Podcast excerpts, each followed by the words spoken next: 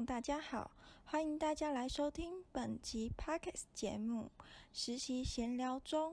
我是来自中国科大视觉传达设计系的学生赖柔安，也是本次节目的主持人。但是我现在想用双海集团实习生的身份来和大家聊聊天。首先，我想聊聊我的节目名称为什么会取名为《实习闲聊中》。大家听到这个名字的反应，是不是会觉得闲聊为什么要实习呢？是要学习闲聊吗？还是在实习的过程中都在闲聊，没好好工作的意思吗？其实并不是这样的。会取这个名称，主要是因为我想要用闲聊的方式和大家分享这次我在上海集团的实习心得与学习到的东西。闲聊虽然是以随意轻松的方式聊天，但其实也是在练习沟通与表达的能力。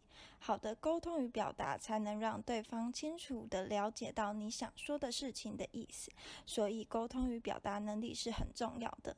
这也是我这次在上海集团实习的这几天学到的东西中。很重要的一项，像是这礼拜一正式实习开始做的第一件事，就是和公司的各位同仁们做自我介绍。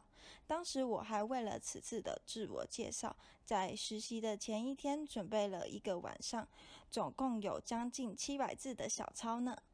结果由于以视讯会议的方式，不敢看小抄看得太明显，又加上紧张的缘故，当时我的自我介绍跟原本。的稿子不能说是一模一样，只能说是完全没有关系。说的我都快不认识自己了呢。既然说到自我介绍，就不得不说到这个星期三。这个星期三是我们实习生第一次报告的时间。要当着各位领导的面介绍自己，还要说老板采访的心得。我的天呐，当时我紧张的要死，我 PPT 也做的不怎么样，而且还在倒数的位置报告。前面的实习生每个人都各有所长，作品也都很厉害。再看我的作品，呃，算了，不说了，太让人伤心了。好啦，本次的心得我先分享到这里。由于这次的实习真的是每天都过得十分充实，所以当然不止发现这些事，也不止学到沟通与表达的能力。但是这几天真的过得太充实了，有好多事可以分享。但是由于时长的关系，我先跟各位分享到这里。在这里跟大家卖个关子，如果各位还想知道我在这次的实习中都学习到了什么。欢迎收听下星期的节目，我再和大家分享更多与实习相关的故事。最后，想跟大家讲个笑话，就当做这次结尾的小彩蛋。那就是呢，我前面一直在提我要闲聊，其实闲聊真正的意思应该是漫无主题、随意的聊天，对吧？但其实我为了本次节目打了足足一千多字的文字稿，真的是很随意呢。由此可知，闲聊与沟通能力，我真的还要多多训练才行。听到这里的你们，应该都听出来了吧？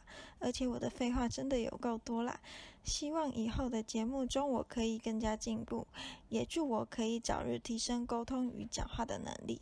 我相信在日后的实习过程中，我会慢慢进步的。一起期待我的进步吧！好啦。本次的节目就到此结束了，很高兴大家有耐心收听到最后，期待下次的相见，谢谢大家，以后还是会继续以这个方式与大家闲聊的，下次见，拜拜。